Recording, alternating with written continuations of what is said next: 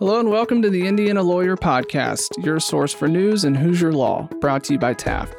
I'm Tyler Fenwick, Indiana Lawyer, senior reporter, and your host. As always, thanks for joining us.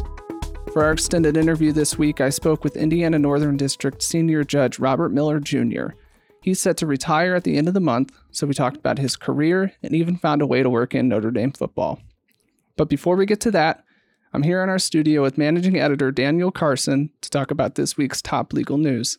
Today is Wednesday, August 23rd, and these are your headlines. I'll start us off with an update about a suspended judge. St. Joseph County probate judge Jason A. Cichowicz accepted responsibility for ethical violations laid out in a statement of circumstances and conditional agreement for discipline. He also said in a personal statement that it, quote, never occurred to me, end quote, that his actions could be interpreted as a violation. The Indiana Supreme Court suspended Cichowicz for 45 days and said his actions appeared to be willful. The conduct in question is related to Cichowicz serving as trustee of a friend's foundation. Cichowicz became the man's power of attorney before taking the bench and then remained in that role after being elected in 2018. He also became the foundation's sole trustee before taking the bench. He then used that position to make anonymous donations totaling about $160,000 to fund renovation projects at the county's Juvenile Justice Center and to purchase vehicles for a court appointed special advocate program. Some of the renovations and the vehicle purchases went through businesses owned by his father. In his personal statement, Cichowicz emphasized that no taxpayer money was used for the renovations or vehicles. He also said he did research after his election and determined it wouldn't be unethical to continue serving as the man's power of attorney. Cichowicz's 45 day suspension is effective September 5th without pay but with automatic reinstatement effective October 20th. Now we'll go to you, Daniel, for news about a city employee suing Valparaiso. Kathy Graylick has been the City of Valparaiso's Human Resources Director since 2013. She is now suing the city Mayor Matt Murphy and former Administrator Mike Jessen, Organizational Development Solutions, and its president, Decelia Rossetti, for constitutional violations, gender and pay discrimination, harassment, retaliation, and defamation. Last year, the city conducted a wage study and found that the female department heads were being paid 31% less than their male counterparts. Graylick expressed concern to the city administrator that the city needed to apply the wage study findings to remove any gender based pay disparities among the city employees. However, with the 4% cap on pay raises, the female department heads remain more than $8,000 below the midpoint of the study's salary range on average, while male department heads move to $1,529 above the midpoint on average. Even with Graylick's salary increase, she was still the lowest paid Executive B employee for the city. Meanwhile, when Graylick had hip replacement surgery in the spring of 2022, she was not informed about Family and Medical Leave Act leave, nor did the city have someone cover for her while she was gone. Two months after her surgery, the city hired Organizational Development Solutions to audit the HR department. Graylick was not informed of the audit and claims no male department head had their department audited while being excluded from the decision. The complaint goes on to allege that Organizational Development Solutions and Rossetti made defamatory remarks about Graylick and her department in its audit report and executive summary. Afterwards, Graylick was informed that the city would be hiring a chief human resources officer and welcomed her to apply. The role was given to someone else, and she was informed her current position would be eliminated by the end of December. Graylick's complaint was filed August 15th in the U.S. District Court for the Northern District. It alleges violations of the Equal Pay Act, FMLA interference and retaliation, equal protection claims against all city defendants, violations of Graylick's First Amendment rights, and defamation. City officials did not respond to requests for comment.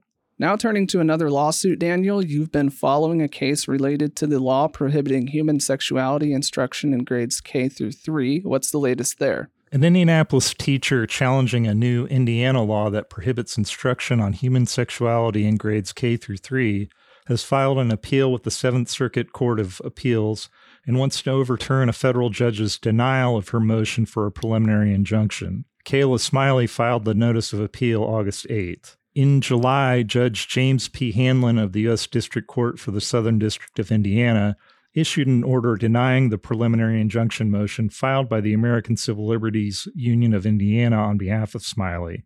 Smiley is arguing that House Enrolled Act 1608 is unconstitutionally vague under the 14th Amendment because the terms, quote, human sexuality, end quote, and, quote, instruction, end quote, do not give fair notice of, quote, what she may say and where she may say it, end quote. She also argues it violates the First Amendment by unconstitutionally restricting her speech.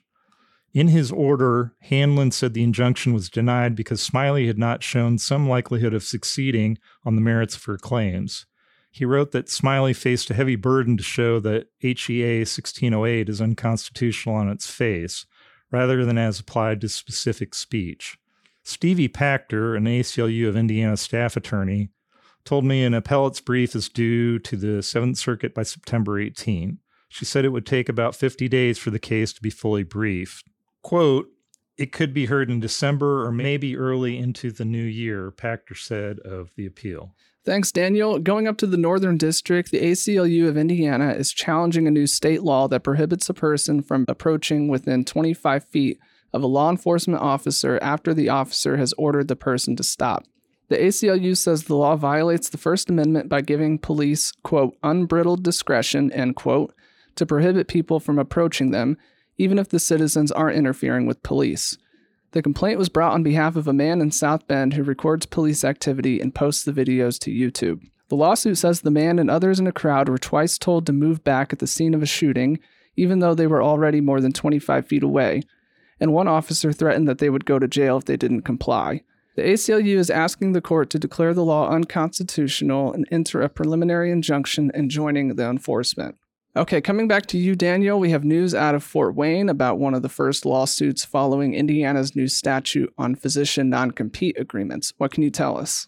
A little more than a month after a new state law on physician non compete agreements went into effect, an Allen County physician has been granted a temporary restraining order to stop his former employer from enforcing a non compete clause after he terminated his employment agreement for cause.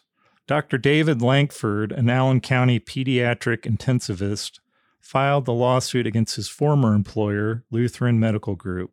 The temporary restraining order prohibits Lutheran Medical Group and any of its subsidiaries, agents, servants, employees, consultants, attorneys, affiliates, and any other individuals or entities' actions in concert with them from enforcing or threatening to enforce Lankford with the non compete clause.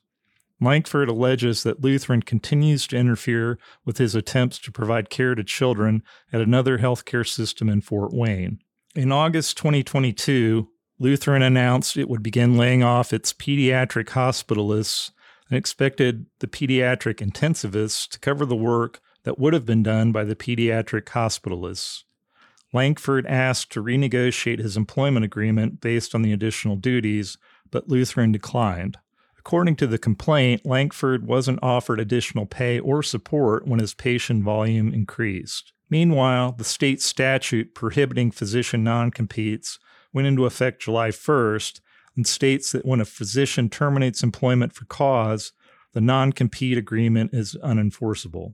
Thanks, Daniel. Switching gears to the world of child welfare, Cindy Booth, the longtime leader of Child Advocates, will retire next year after 30 years with the nonprofit. Under Booth's leadership, Child Advocates has won local and national awards for its child advocacy efforts, according to a news release. The nonprofit is viewed as a leader in advocating for direct representation of kids in the child welfare system. It also recently launched a direct representation practicum at the IU Maurer School of Law in Bloomington, which I covered in April. Booth is a 1991 graduate of the IU McKinney School of Law she joined Child Advocates as its first full time staff attorney in 1994 and was named CEO in 1996. In a statement, Booth said, quote, Child Advocates has been a recognized leader in child welfare because of our experienced and compassionate staff, board, and volunteers. It's been a great privilege to have worked alongside such amazing colleagues throughout my career to create a better path for children. End quote. Booth's successor is expected to be announced early next year. To round out this week's headlines, I'll let you know about a story we're working on about how lawsuits might impact the 2024 elections. Multiple court opinions have been handed down recently in Indiana regarding the state's election laws. First, a Southern District judge upheld Indiana's requirement for independent political and minor party candidates to obtain ballot access via petition, finding that requirement is not unconstitutional. Then, the Seventh Circuit Court of Appeals affirmed a district court finding that an Indiana law allowing voters over 65 to vote by absentee ballot is not unconstitutional. Voters who are younger than 65 have to fall under one of 12 categories in order to qualify to vote absentee. As the state inches closer to the 2024 elections, what does the state of voting in Indiana look like? Plus, what do these decisions mean for Indiana voters? You can read that story in our August 30th issue. Okay, that'll do it for headlines this week. As always, if you want more legal news, the indianalawyer.com is the place to go. Stick around after our sponsor break to hear this week's extended interview.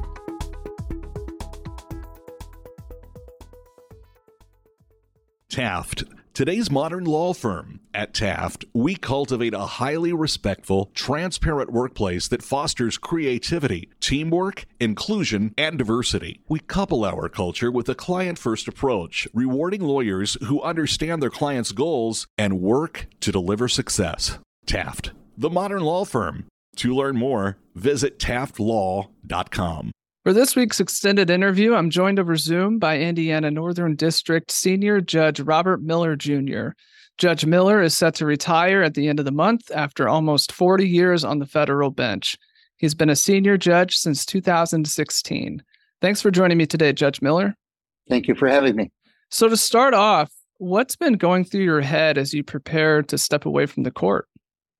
I think it may be a function of having done this so long, but I'm more looking back than I am looking forward because uh, the the experiences that I remember are ones that I'll never never have again. So, uh, unlike a lot of people who are heading into retirement, my, I'm, I'm thinking backwards. so. Well, toward the end of this, I do want to look forward with you. But speaking of looking back, I guess just what are some of those memories that stand out to you that you're going to carry with you? Oh, I'd say the experiences uh, in trials. I think the the jury trial is probably the the, the high point of any uh, trial judge's career. I had a couple, had a few very interesting ones that'll stay with me, uh, and and have noticed the absence in recent years of, of many jury trials. I've also had had the wonderful experience of being able to participate in in different things outside my courtroom through the the judiciary. Uh, there's there's a lot of people don't know this exists, but there's uh, it's, it's like a court called the Judicial Panel on Multi-District Litigation, where when several cases involving the same thing are in multiple courts, the panel decides whether to take those cases and put them in front of one judge for all uh, pretrial matters. And I served on that panel for eight years and handled a, a few of those dockets. And I think that's probably the the high point of my career because it gives you the picture of the whole judiciary. I take cases from Alaska, Hawaii, wherever, and uh, try to find a judge that can handle them well. Now, I know a lot of people they'll call this time bittersweet. That's the most popular word, I think. Is that true for you? In a way, I'm looking forward to it. I've been doing this for quite a while. I, I had thought about sticking around a little longer, but last year, my my wife, my daughter, and my granddaughter all had COVID at the same time. I wondered why, this many people I love have a potentially fatal disease, I feel like I should keep going to work. so uh, I think all in all, it's a good it's a good idea, but I'll miss it. Did you have any other like aha moments, or was that the one? That was the one. That was the only one. I if if I waited for just a, another two and a half years or so, I would I would have been a judge for fifty years. Not that you get a bonus or anything for that, but so few of us have a chance to do that. It seemed like something to shoot for, but then uh, last last summer that seemed far less important. Was fifty on your mind before then? Sure, sure. Again, it, it's you know not many people can reach it, so I, I thought it would be a good idea just because I could. Now I know you have a courtroom in South Bend named in your honor. There's a portrait. There's a plaque. Uh, what's it like to have a courtroom named after you? Well, it's a it's a thrill. I worked in that courtroom for many years. For the first five years or so that I worked there, in my mind, it was still Judge Grant's courtroom. And uh, for the last uh, five years or so, I've, I've, treated it as Judge Leichty's courtroom. He's the active judge, and he gets priority on it. But it is, it is a great honor. Uh, in, in a sense, we're just raising the stakes for our kids. My father was very involved in veterans, homeless veterans particularly, and there's a, a building named for him uh, in South Bend. And my wife uh, was on the local superior court and ran the drug court, and there's a recovery house named for her. So this is just one more one more change in the level of the bar for our, our children, I guess. Now, as you look back, and I think you you kind of hinted at this earlier, but are there any memorable cases that stand out to you? And it doesn't matter why, but just anything memorable. The most memorable, I think, because of the the impact and, and how differently they were tried, uh, was one I had when I was a Superior Court judge in 1984. A defendant named a, a defendant who had killed his parents uh, with an axe and uh, it was the, the talk of the community. We sequestered the jury. I had to work around Notre Dame home games to be sure we could find hotel rooms for the jury. It was a very emotional trial. Very, uh, we had six days a week because of the sequestered jury, so we could get them home as quickly as we could. And, and that's a very memorable case to me. I had another case that was not a jury trial uh, in the federal court where there was a lawsuit over the grill on the AM General Hummer 2. Uh, the people that then owned Jeep said that it had too much resemblance to the Jeep's grill and wanted to keep uh, AM General from using that particular grill. The interesting thing is, if you trace it all back, they have a common ancestor. Uh, and uh, so, it, who got the grill first was an interesting issue but we had uh, giant grills in the courtroom as uh, demonstrative evidence. People had to walk around them to get in. Uh, the, the, jury box was filled with lawyers. I joked to my staff that if we took a 10 minute recess instead of a five minute recess, I couldn't begin to calculate what that was costing people with that number of lawyers. But uh, that was a very memorable one, too. Now, I wasn't planning on bringing this up, but you mentioned Notre Dame football. And now I got to ask just how often throughout your career do you think you had to consult the Fighting Irish football schedule as a part of your business with the court? It was something that would be in the back of my mind when I was scheduling things in the uh, in the autumn, uh, trying to maybe set something for earlier in the week, so so uh, lawyers didn't have to get in and out on Friday. It has a, a big impact around here. Uh, a lot of a lot of planes coming in and out, and the hotels are booked from uh, from Thursday through Saturday. So trying trying to work with people. That's the only time I've really had to look for it trial setting. Now I read uh, that as an undergrad, you weren't sure that you didn't want to become a lawyer, and maybe you felt a little more adamantly than that. But I'm trying to hedge my bet a little bit here. Why did you have that feeling back then? That was the only thing I was sure I wasn't going to do. Uh, my father was a lawyer, and he would take me to the office with him on Saturday mornings when, when I was about 10. And there may be something less interesting for a 10 year old than going to a lawyer's office on Saturday morning, but I still haven't run across it. And I thought that had to be the most boring job in the world. Then in college, I took a, a course uh, on the First Amendment that really inspired me and started thinking as I got into started my senior year, what am I ready to go out and do? And couldn't come up with anything. So law school seemed like uh, like a good step. My now, dad was as astonished as anybody when I told him. I bet. As a 10 year old, what would you do in that office to kill time? He had, I remember, I don't don't know if they still even make these or, or why they made them then, but he had these pencils, and one side was a blue blue lead, and the other side was red lead. So I would do two color drawings for I don't know how long we'd be there. It felt like days, but probably a couple of hours, and it was on legal paths. so that was basically it. Now, as you said, you you you eventually get into law school. What gets you onto the bench then after that? It's kind of a long story. Indiana in 1973 had adopted what was then called the Missouri Plan, for four counties, St. Joe County being one of them, where instead of running as a Republican or Democrat, uh, there would be a local nominating commission consisting of uh, three local lawyers, three local non lawyers, and a justice of the Supreme Court. And people had to apply, and the applications would be public. They also got rid of the city courts in South Bend and Mishawaka and created a, two new Superior Court judgeships. So the first time that this nominating commission went into oh, I left out both the nominating commission and the governor, who would then appoint the, the three names the commission would send for a vacancy, were not allowed to take party party affiliation into account.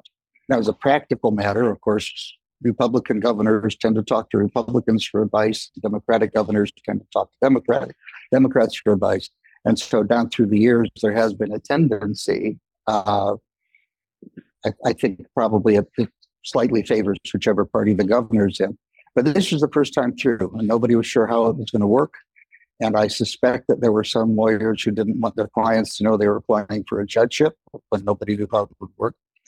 There was a, a South Bend lawyer who had been involved uh, with the bar exam, one of the one of the, the law examiners, and was lo- head of the local nominating commission, and was trying a case in the courtroom of Judge Robert Grant, whom I was clerking. And I asked him how the nominations were or the applications were going, and he said he was worried they wouldn't have enough for two vacancies. He said, You should apply. So I did. And uh, as things played out, uh, here I am.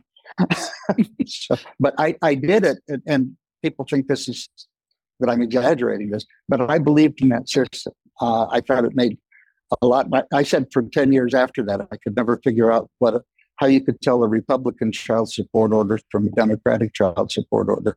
You know, most of what judges do has nothing to do with partisan politics. And uh, so I thought this was a, I, I would, I did not want to see this system crash and burn on its first first time uh, down the runway, and that's why I threw my name into it. They'd have enough. Um, now, if you hadn't had that experience, any guesses on where your career may have taken you? My plan had been to try to become a public defender in a, a more urban area. Uh, I do remember interest in Boston, San Francisco, and of all places, Buffalo, New York, and I can't explain that. but that's one of the places I had my eye on. And then after doing that for a few years, uh, to try to become a, a, prosecutor somewhere and then see where that left me. But I did want to do trial work. I wanted to be in the courtroom. And did you ever early in your career maybe think like gosh should i should i do that? Should i go try to do that? Do i regret it? Anything like that?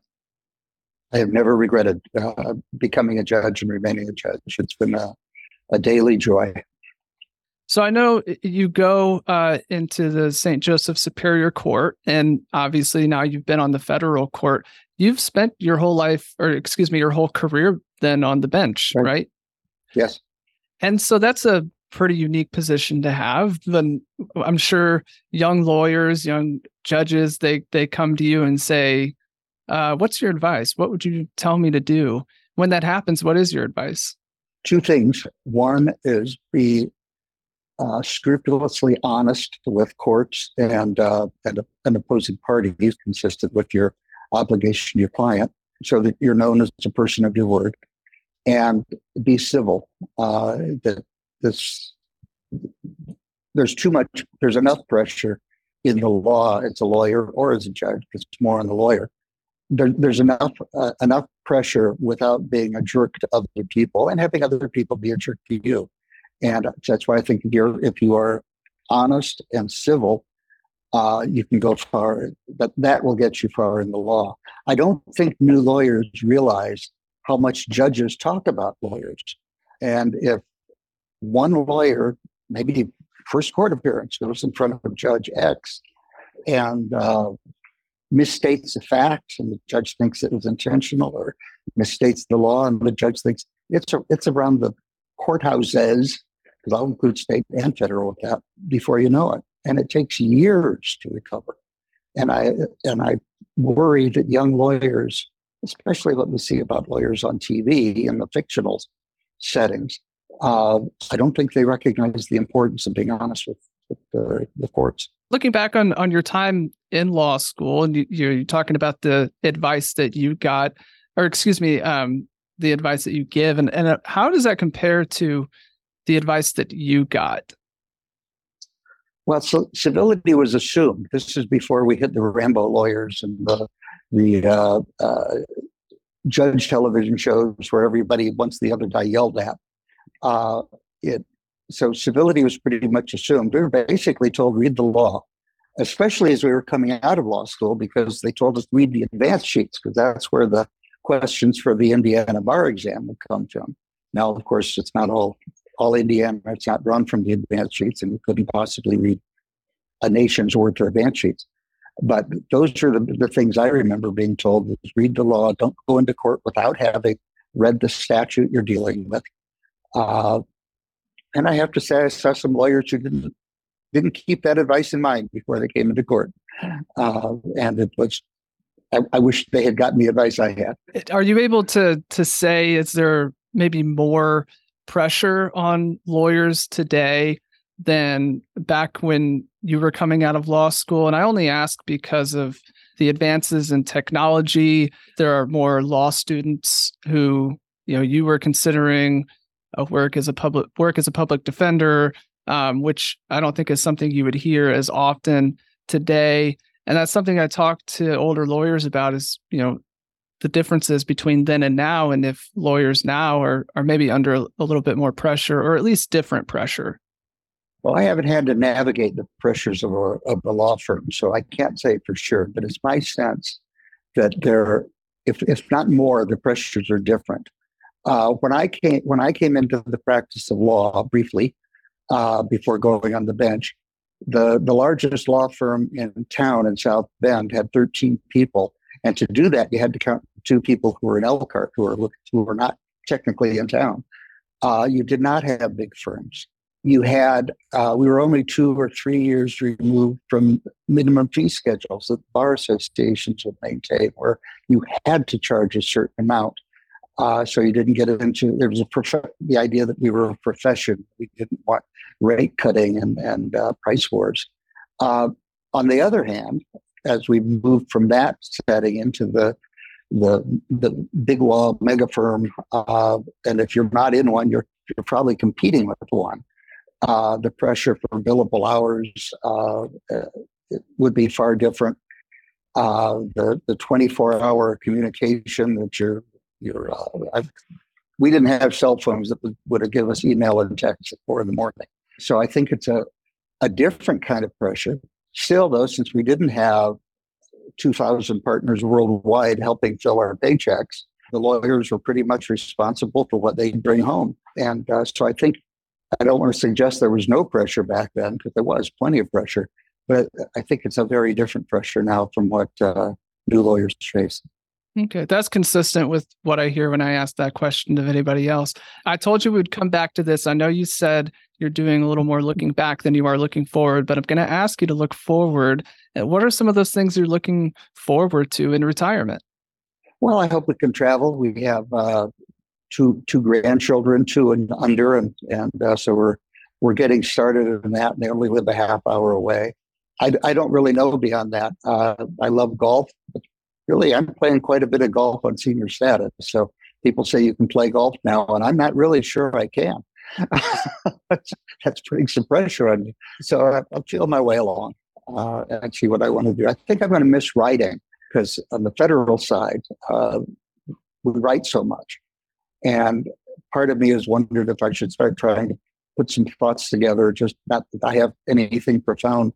I, I wouldn't I would say I don't have much expertise, but I have a lot of experience, and maybe I could, could figure out a way to, to, to write something that might help help others see things a little different way as far as how courts operate, that sort of thing. I don't know. That's again that that's three weeks down the road. yes, August thirty first is your last day, correct? Right. right. And uh, you brought up writing, and so that led me to um, a question that I, you maybe answered, but is something like a book in the future or anything like that? Well, I don't know. That's I might start trying to put that together and see. You know, I wrote for not exactly the same kind of thing, but about 40 years on Indiana evidence law. uh, and uh, that West has found another another author to replace me. It wouldn't be that foreign to me, but uh, I don't know. I just don't know. I haven't pinned down what I'm going to do or when. Mostly, I can expand golf from playing on Tuesdays and Thursdays. that sounds good enough. Mondays and Wednesdays. that sounds perfectly fine to me, anyway. But we certainly uh, wish you the best in your retirement. Thank you very much.